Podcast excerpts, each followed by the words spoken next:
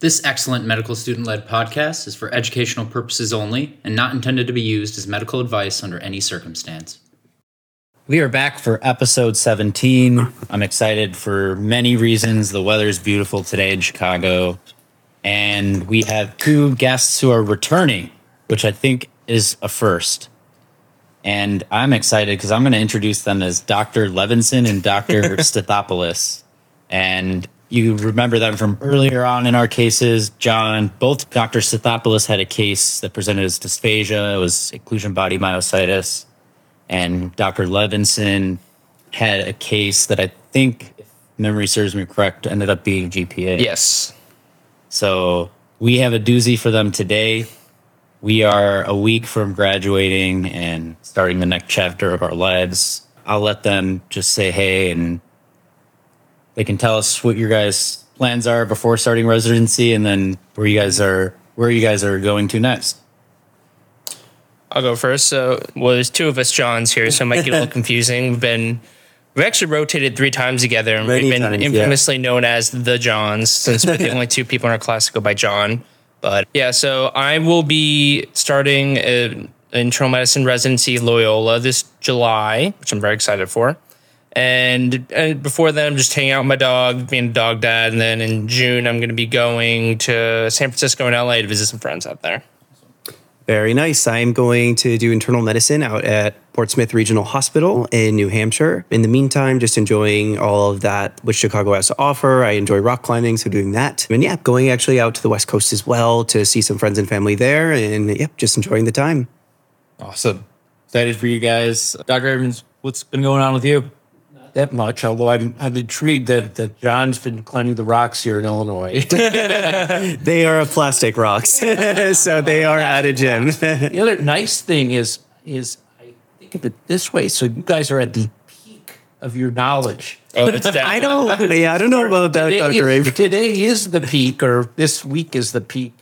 And I don't want to say it's it's downhill from here. Um, hopefully, it's uphill over the next couple of years. Absolutely. Uh, we're really sort of excited, proud of you guys for, for, for reaching this point, and uh, you're going to be great with this case.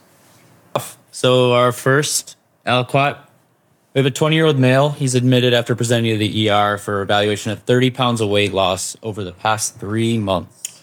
So, since the last time I've been on this podcast, I actually started listening to the clinical problem solvers a little bit. Amazing. So, this amazingly came up where I think he calls it the high five sign, where if if your first instinct isn't to give them a high five, you're proud of their weight loss, then usually something's kind of wrong.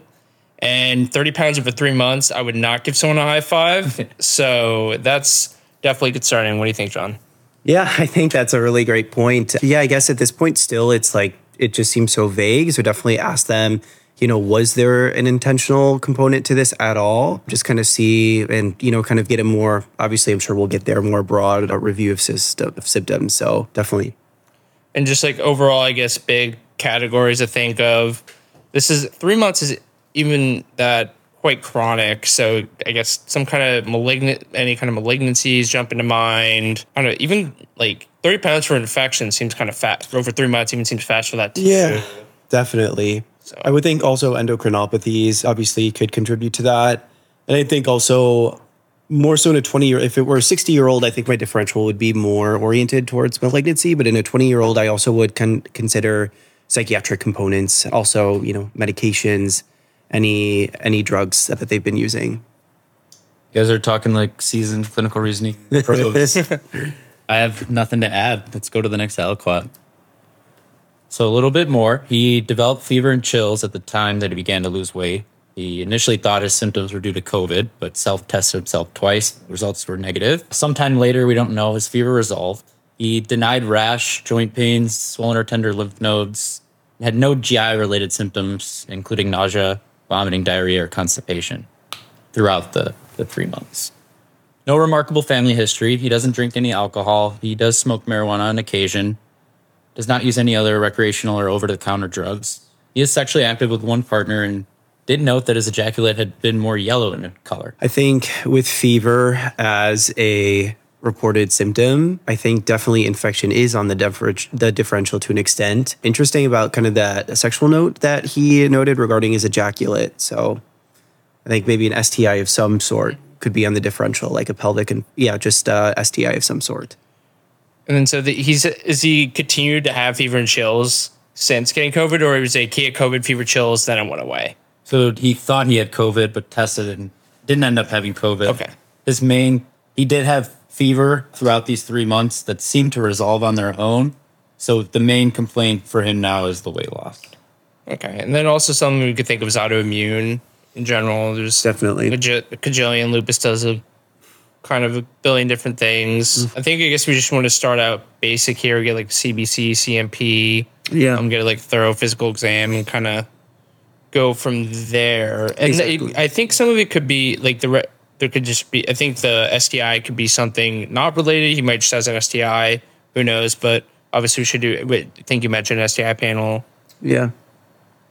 Yeah, that sounds great. I think it's the lymph node comment is always something that sticks out because lymphoma could definitely be something we're concerned about in someone of this age with this weight loss. But I guess obviously not all lymph nodes are superficial to the extent that you can notice them on a physical exam. So I'm sure we'll kind of get to more imaging possibly later on. That's a great point found. I'm going to challenge you guys, and you've mentioned STI, which I think base rate wise should jump up on the differential based on the mm. unique finding we have. Does anything else, or or what? I guess what other things come to mind that could change color and or appearance of ejaculate? maybe some besides just like an STI. Yeah. I mean, some kind of weird fistula, maybe from the like that's Yeah. coming between like the oh, my anatomy, my bladder to the.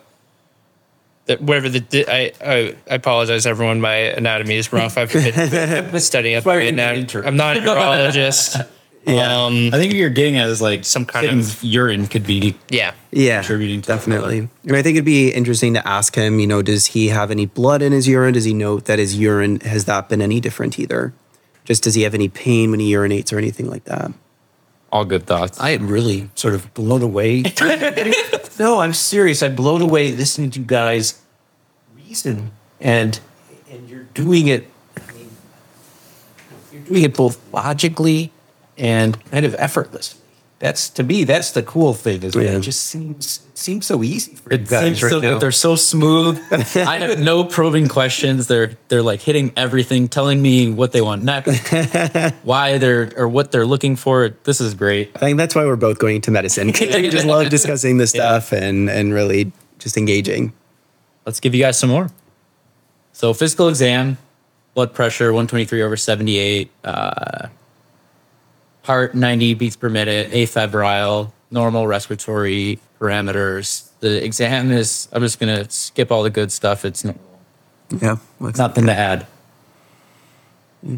I always have to think a little bit. Forgive me, just you know, converting kilograms into pounds. I think sixty kilos is. I don't know the exact, but I think I'm probably somewhere in that range. So sixty kilos is probably one sixty something. About like 135. Point two is the number I always Yeah. remember. So Okay. it's about one, yeah, a little under one thirty-five. Okay. Does he appear cachectic or anything on exam? No. No. Okay. Yeah, this is so the physical exam's normal. So, but I, I agree. The weight loss, one thirty five, I guess, depending on his height, but still with the weight loss. Sure. Um, Yeah, I think the biggest thing is try to go to like CBC, CMP, see if there's anything going on. Like Yeah. you look at like any kind of uh, lymphocytosis, anything like that. totally. Any just abnormalities we can pick up on. Because I think one of the things you think about young people in this age group, a lot of it, I'm pretty sure leukemia was like ML is pretty common among this. I think it's don't really do peds, so it's making this hard. But Yeah. there's things like that that are jumping to mind. I, I'm still like my brain is like if I had to get like put my money down, I think it's some kind of malignancy. Okay. Yeah, I think I'd be at malignancy versus infection at this point. And again, Kevin knows I say this all the time, and that is sometimes physical exam is meaningful, mm-hmm. right? Mm-hmm. Because it says it says either you did a bad physical exam or something did a bad physical exam, or they did a good physical Yeah. exam. And so there's absence of findings on this exam that Definitely. that are meaningful for thinking about what the diagnosis totally. Let's do some lab data, and this is going to be aliquot, so we'll break it down. Is electrolytes were normal, creatinine was five, and glucose was 102.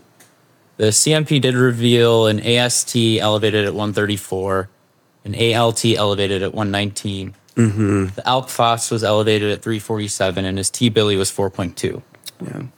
Total protein came back at 8.5, and the albumin was 2.7. ESR was also checked, and that was elevated at 40. Mm-hmm. And then on CBC, there was no leukocytosis, no anemia, no thrombocytopenia. And then some basic infectious workup was done that included HIV, acute hepatitis panel, and a monospot, which were all negative. And then EBV serologies, the IgM was negative and IgG was positive. Uh, you know, it's funny. Last time I was on here, I remember we had elevated um, liver enzymes, and you know, we were quick to point that out. And it was like, well, kind of keeping in mind that you don't just see AST and ALT only in the liver, as well as alk phos, but kind of looking at that, it does seem more uh, hepatobiliary in nature to me. I know, you know, one thing that's drilled in in med school is you know the ratio of AST to ALT for alcoholic hepatitis, which they kind of boast a two to one uh, ratio. I don't think this is quite there, but AST 134, ALT 119, alk phos 347. But yeah, the, I think that T Billy is pretty notable to me. When I think of elevated total bilirubin, I can think of hemolysis. Then I think of, you know, hepatobiliary pathology, you know, and I'm sure maybe we'll get into a conjugated versus conjugated to see exactly what process is going on. And then also, obviously, the albumin sticks out to me. It seems like I, I, don't I can't really classify too much more at this point, but there's an inflammatory process going on to cause that albumin to be so low. Yeah, and I just did a. I just calculated an R factor because I just remember that we were actually on hepatology together Yeah. and we're talking about that. And I put it in there, which for I guess people don't know what it is. You can do it at MDCalc. You put in the patient's ALT, alk phos, and it came back with the ALPs very high, double check. So that's always a red flag, something bad. And R factor one, which pointed towards cholestatic injury, which and they recommended abdominal imaging when it's that high. Yeah. And you think of things like that, especially in this age group. I remember we had a patient with um, Yeah, I remember. PSC that was, which is a really horrible diagnosis. I remember not much to do for PSC. It's just Yeah. a really tough pathology to have. Probably going to need a liver transplant. So hopefully that's not the case for this patient. Yeah, I guess. it, I'm just kind of thinking out loud, John. Do you think PSC? Do you think that would be more chronic in nature, or you know, I would? You're right. I would think that too because I feel like that develops over time. And this is so fast. Yeah. Because even that patient, I remember he it wasn't. Trying to remember how. It's so funny. I remember that patient myself. trying to remember how it presented over time. I think he he came for something completely unrelated, and they just did a CMP and his lab values or something like this, and like, oh my goodness, and our that and they end up having to do an ERCP, and that's how they diagnosed it. It's been a while since I've thought of you know microbiology that can in, affect the hepatobiliary tract, but I think that is also something maybe we can consider in a little bit, perhaps. I think the checking for mono is something you know I didn't really think about, but something with weight loss, you know, kind of unex- perhaps like unexplained fevers. I think you know mono is a good thing to check. Yeah. So that was you know something that I recalled looking at this next aliquot.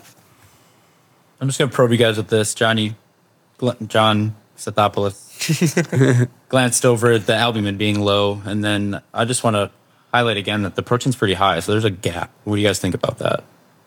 Oh yeah, when you think of that, isn't that usually something seen with like um those uh, like multiple myeloma and those I'm Gus, yeah. um, those can't remember the term some gammopathy where that's concerning for that maybe we could do a calcium try to look at that because also when you think of things like sarcoid can affect the cholest- the gallbladder i guess kind of rarely but kind of check on with, the, with the esr i'm also thinking it's an autoimmune something process that you might be Totally. going on Totally, totally. I think if we could also, I can't remember the name of the test, if, you know, kind of differentiate between the proteins, like an electrophoresis perhaps or something to see if we can kind of further class- classify those proteins. I think that's a really good point that, you know, thinking of multiple myeloma, obviously with this patient pretty young, you know, you wouldn't necessarily expect that, but, you know, malignancy is definitely under a differential. So something we'd want to explore with, yeah, elevated total protein, low albumin. Amazing discussion. Uh, your guys' reasoning again is just so smooth. Don- You both are framing it like how this changes your thinking, but then bringing back information we already have, such as patient demographics. He's 20 years old. It's so unlikely that he has multiple myeloma. And you're just reminding that, but noting like this finding is abnormal and you're pushing yourself to think about it a little bit more deeply. So I want to go back and ask you guys a question, and that is, you guys both took hepatology a lot more recently than I did. Great rotation. It's Yeah, really it's fun great. rotation. So I I guess my question is, is how do you think about patterns of liver injury based upon liver function tests or the basic liver function test that we see? And so you meant John mentioned earlier about the alcohol is usually going to be with the double of the AST or the ALT. And you think of acute mm-hmm. versus chronic, where something really acute is going to be in like the thousands usually or very high hundreds. This is high, but this isn't screaming like that, where it's like some kind of acute vir like all of a sudden he has a fulminant hepatitis going on, some mm-hmm. kind of tyl- like a acute Tylenol overdose um, especially with the symptoms going on for three months. So this is something that's going to be more of a chronic issue. Yeah. One thing I'd be curious to check, I think it's always a great thing to check whenever we have li- li- concern about liver function, is the PTINR to see, you mm-hmm. know, what the synthetic function is looking like. Because we have enzymes at this point, and the total billy, I think, is always really important to check. But I think PTINR is also somewhere else I'd want to go eventually. and probably maybe get a ultrasound, like to Yeah, take a look if we could see anything, and then from there decide whether or not we're going to do MRCP. But, but that's I think that's further on right now. Yeah, totally. All great thoughts. Love it. So some time passed. He was referred to GI and they noted him to be mildly jaundice appearing. Not mad. His electrolytes largely didn't change. Important thing to point out is his creatinine did bump to 1.75. Hmm. His AST, ALT remained elevated. Alk phos remained elevated, and the T billy bumped a little bit higher to 6.8. We have similar findings with the protein and albumin, with the total protein being high and the albumin being on the low side. Hmm. CBC was largely unchanged, other than a mild drop in hemoglobin from 13 to 11. Some other labs were checked, including a pretty basic autoimmune workup. ANA came back negative, RF was negative. C3 and C4 were both high at 234 and 66.5 respectively. They did do an SPEP, showed diffuse hyperglab- hypergammaglobulinemia. There was no paraprotein detected. The IgG was high at 1,798. The IgA was high at 382. IgM was normal. They did check a ceruloplasmin, and it was elevated at 64, with the upper limit of normal being 36. Oh. trying to think with with Wilson's disease. I feel like is ceruloplasmin usually super super elevated.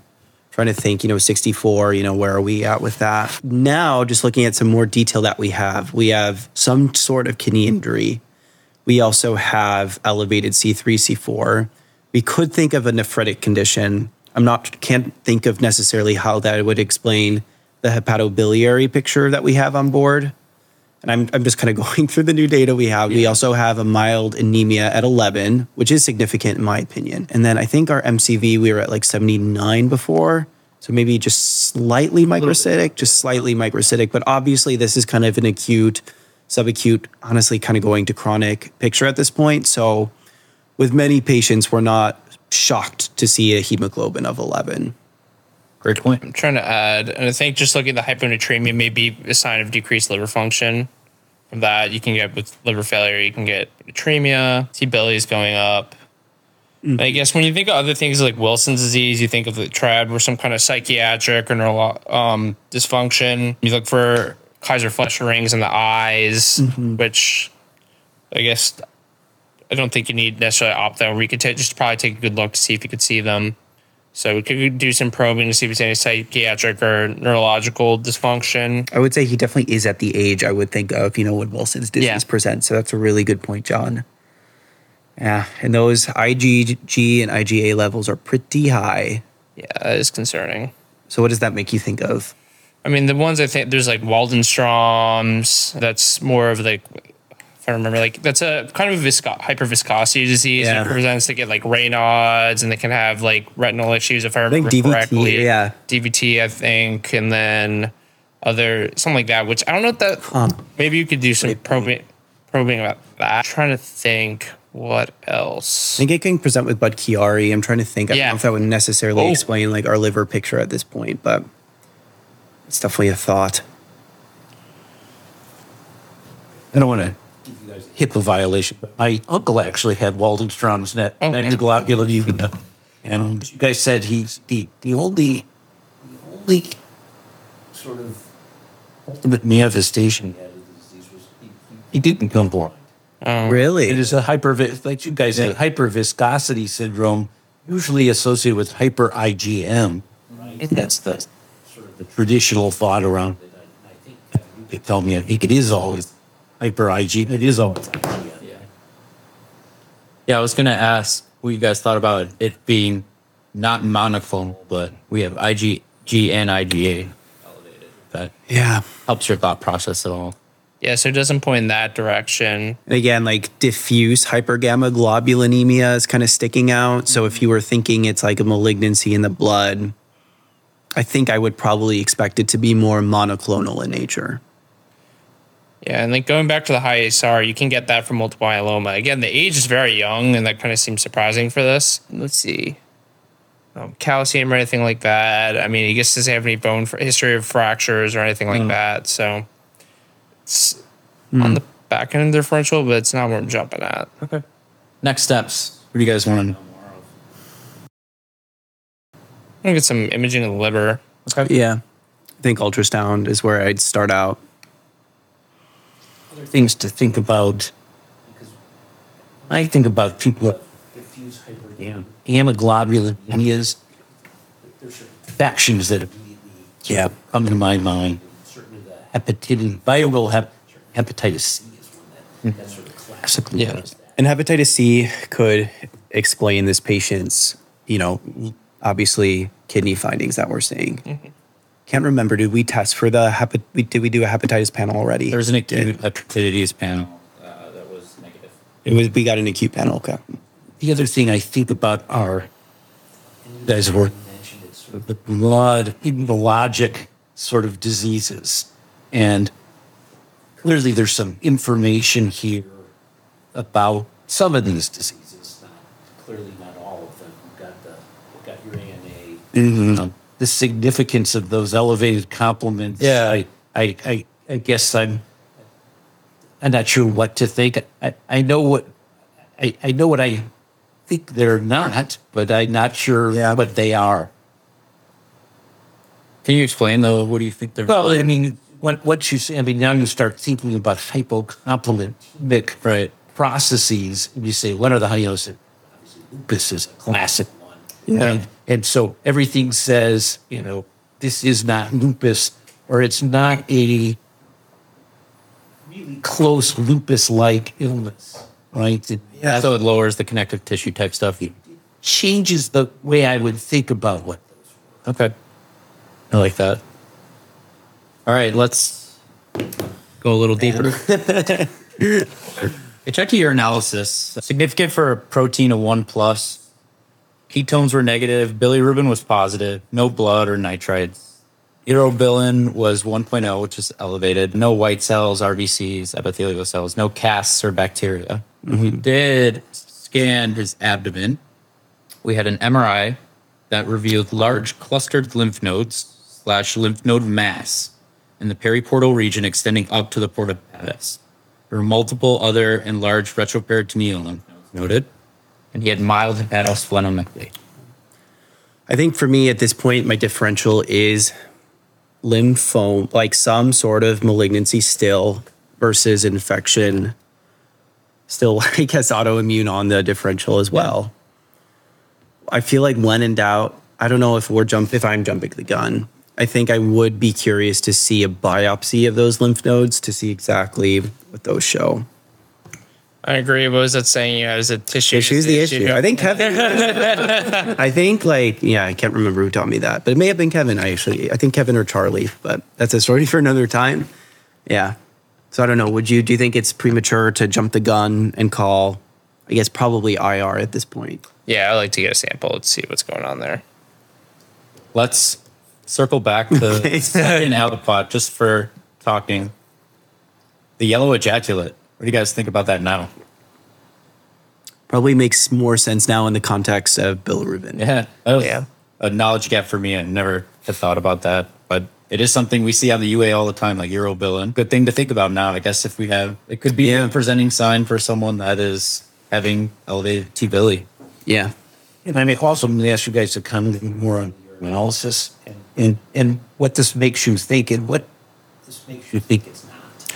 So I think like nephritic processes are off. So things or like our major nephrotic, like pro, one plus is like very minor. It's not something where you have where before we saw the AKI, we're like, oh no, maybe it's like Hep C causing some nephritic or mixed picture type syndrome um, going on. I think that's less on the. I think this is just from all the overall like the hepatic or cholestatic dysfunction going on, leading to all the excess bilirubin going in, causing damage. Yeah, that sounds good to me. I know we did check an STI panel. I would think that if someone has an STI, we would probably see some white blood cells in the urine. So that kind of confirms that for me. Yeah. Tissue was the issue. The liver Wow. biopsy was done showing granulomatous hepatitis. Wow. A lymph node biopsy so showed mostly blood with minute fragments of tissue showing granulomatous inflammation. So I think going back to it, I think I mentioned. Did I mention sarcoid earlier? I think, or I don't think we to. mentioned sarcoid If I did, I was thinking it because um, I just think of granulomas. You think of that, and it can be in the um, cholestatic. It can kind of appear anywhere. I think to look at that, we can do an ACE level. Yeah, that's great. Go for that, which is weird that we're not getting any presentation with the lungs. Maybe take maybe take a look at a chest X-ray, Mm-hmm. see if we can see any lymphadenopathy. Yeah. I think, you know, sarcoid is such a crazy, it's such an interesting pathology because it can present in so many ways. I know the skin exam was mostly benign, and I feel like, especially in our board exams, that's something they really stress. That's not necessarily true because it can present so broadly. I'm trying to think of any other granulomatous diseases. I know TB is a granulomatous disease, which can present with weight loss and fevers, but I, I believe our patient didn't have any respiratory phenomenon or anything like that. Yeah. Yeah, I like where you're going. What other granular pathologies come to mind? It's coccidio. I can't remember. Yeah, all those like chronic fungal infections, lungs, and then in this case, will in the liver and the lymph node. It's not like foreign body, but that's not in this case. It's, yeah, it says we were seeing that imaging, but there's some kind of history of trauma. What about other non-infectious causes? I think certain autoimmune diseases can. So you guys mentioned already PSC. Yeah, that's right. We're we're nearing the end. There's just going to be a little bit more data. And they, they checked the quant gold, so they're also thinking about TB. They checked histoplasmin, so they're thinking about the endemic mycoses. Both were negative. Mm-hmm. Threw in an RPR because why not? Syphilis can do anything. Why not? Yeah. It was negative. There was one more test that uh, I think will reveal the, ne- the the diagnosis for you guys. So I'm going to challenge you before we get there to put your nickel down. Tell me what you would do next and what you think might be going on. One thing, you know, it's really funny that we have not talked about, and I believe we got an M- did we get an MRI before? But one thing we haven't really talked about with weight loss, which is probably the most glaring, and I don't think that's what this is in this case, is a GI disease of some sort. I think Crohn's is also a granulomatous disease, but I'm not sure if that really fits this presentation because he did not endorse any diarrhea or anything like that. But with weight loss and a younger person, I think Crohn's should be mentioned. But as we said, his review systems for GI was negative. Yeah, and with Crohn's, you would more you I guess that's MRI abdomen's not the specific test you're looking for to do. That's like you would probably maybe not see some type of strictures or something going Yeah. on. But it's also what's tied is with PSC is ulcerative colitis. They're Yeah. connected. I think I can't I can't remember. It's some like if you have ulcerative colitis, you have a very high chance of developing. If you have PSC, you have a very high chance of developing ulcerative colitis. Right. It's like I can't remember quote me on this. It's like 70, 80% or something very high. I can't remember the exact mm-hmm. number. But I still am thinking I think sarcoid is what makes the most sense with the lymphadenopathy. I'm not don't I don't think PSC really is tied in with that quite as much. Yeah. But I think those are my top two of my differential at this point. I agree. I think PSC is really high up there for me. Or maybe some weird kind of lymphoma. But Yeah. no, but that the granulomas that makes sense. You would kind you would see all those fun things like was it something something the the owl eyes, all those I remember from pathology from a few years ago where So if you're thinking Hod, like class, Hodgkin's, but yeah, that we were seeing the pathology from the so probably not there, but I'm I that I'm putting my buck down. I'm going sarcoid. I'm only smiling here because one of our very first cases was was, was an older woman. I think she was in her 80s, and she presented with leg swelling, and that was her thing. That was her her symptoms, and she turned out to have Crohn's. Oh wow. Wow. But clearly, she didn't, she didn't have a liver biopsy that showed granulomatous hepatitis, which is to me is such a cool It is. such a cool diagnosis and differential diagnosis.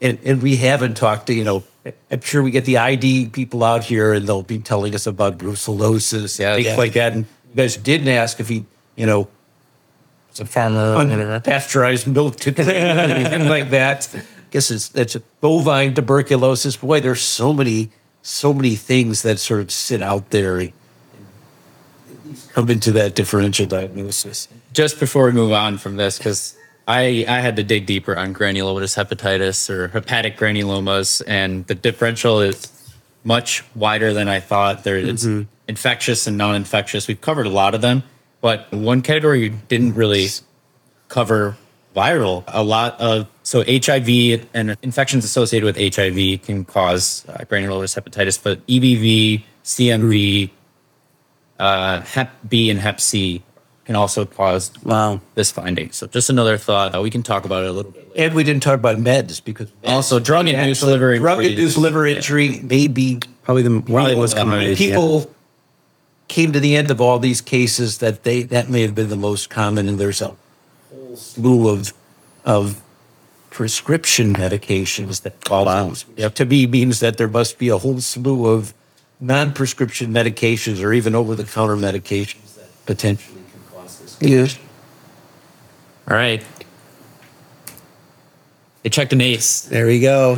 It was markedly elevated at 225, very likely suggesting the diagnosis of sarcoidosis and presenting as uh, hepatic involvement versus pulmonary involvement, which our illness scripts, you know, that challenges then. We, John mentioned he didn't think, John L mentioned he didn't think, you know, the absence of any respiratory symptoms swayed him away from sarcoidosis, but the, these findings were unique enough to keep him on that train of thought. And ultimately, you guys got there and did it in such a smooth, expert way. I'm so impressed. And I'm just going to keep bragging because you guys have both been on already. And so we've got to sit in these seats and listen to you the first time you were both on. And you guys did great then. And I don't know, it's been just a few months and your reasoning has just is exponentially that much more fluid and better. It's so impressive and so fun to sit in the seat here and listen. You guys have any reflections?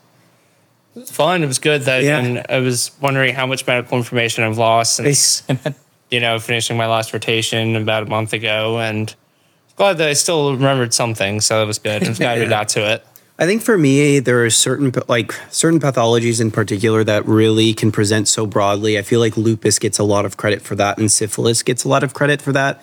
I think I would also throw sarcoid into that category, and for me, also endocarditis is also is something I think of when people are kind of having intermittent fevers with a wide array of manifestations. So I think sarcoid is just always something to have on your different, especially in this case when it's you know coupled with some you know bi- some granulomatous findings on biopsy. I can't say this because I know some follow up on this case. Yeah. And follow up is this patient was started on prednisone. Okay. Given a hefty dose of prednisone um, and returned, I think, four to six weeks later, and essentially almost everything had normalized by that time. Wow. and uh, was slowly weaned off the steroids. And I, I know at the time that I could look into this person's chart that, that they were that they were doing well. So Great to hear. really felt Yeah. that this was that this was the diagnosis and responded well to treatment. I think what's so interesting with this case is, you know, it's always funny after we go through this whole process to think about what the chief complaint was, and it was weight loss, you know? Yeah. Because with sarcoid, you'd expect more respiratory, and with the really the fascinating hepatobiliary picture, you think it would be more abdominal pain and jaundice, but it was weight loss. So it's really interesting.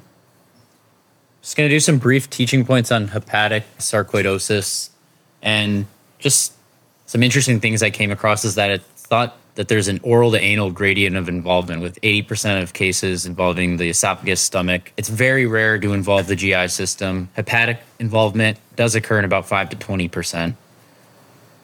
The presentation varies based on the anatomic site, the stomach being the most common of GI manifestations, really non-specific sim. You got to think of other causes of granulomatous gastritis, though, if that is the presenting concern. So, non-infectious etiologies such as Crohn's, infectious etiologies like H. pylori, TB, and then even idiopathic granulomatous gastritis.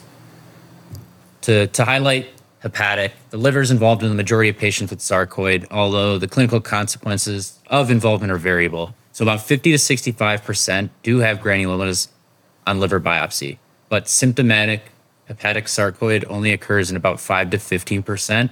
And interestingly, African American individuals are two times more likely compared to white individuals to have symptomatic hepatic sarcoid. Usually, you'll see an elevated ALK phos and GGT. Uh, AST, ALT is increased, but less so than the ALK phos. Really non-specific symptoms. The the imaging findings are like what we saw in this patient with hepatomegaly and numerous hypodense lesions that range in size. And the pattern that is noted is they they often do follow the portal tract. And like we've already discussed, you have to think about other hepatic granulomatous diseases because there's a lot of things you don't want to miss under the infectious. And then to nail a diagnosis of sarcoid, you need three big components a biopsy that shows the classic non necrotizing granuloma in the symptomatic or incident organ. You got to exclude other causes of granulomatous diseases, including mycobacterial, fungal, parasitic infections. And then there needs to be some clinical radiographic histopathoid in at least one other organ system. So good stuff to think about. Again, I'm so impressed with you guys. I'm excited for your careers heading forward. Thanks for coming back for a second round of this. We'll, I think it'd be fun. Let's let's get intern year under our Yeah, yeah. Another Be time to see Totally. how we do then. Love to do again. Yeah, thank you, Kevin and Dr. Abrams. I just fun. gotta, you know, we talk about autoimmune diseases in a very broad way, and and I don't know what you guys think. I mean, this is something I read a long time ago, but I still think of it, and that is this concept of autoinflammatory diseases. Yeah. And what's interesting is so it, I think there's different ways to think about those, but my mind, is almost autoimmune diseases without autoantibodies. Think of it, think of them that way. Hmm. And some people say they're T cell mediated, and some people say they're, they're granuloma mediated diseases. And these diseases, all three of them, really fall into that group. Yeah, they do. And you know, there's a hereditary group, which is, I think, the way we all might have first learned about them. Mm-hmm. But there at least is some thinking of organizing some of these diseases around sort of that concept. And you know, we put labels on all of these things. Totally. I don't. I don't know the difference. I don't know the difference. Maybe maybe they're all the same for God's sake. And I guess the question is like the treatment different, and it might not be in some ways. Right, and that, and I think you're, and I think you're exactly right, John. And that is, is that that you know the treatment of these diseases actually may be a little bit different, particularly sort of long term, because many of these diseases do become chronic. This person responded well to steroids in the beginning, but who knows if he's going to stay steroid responsive? Right. And and so Yeah. they just they, they in the back of my mind they just hang together.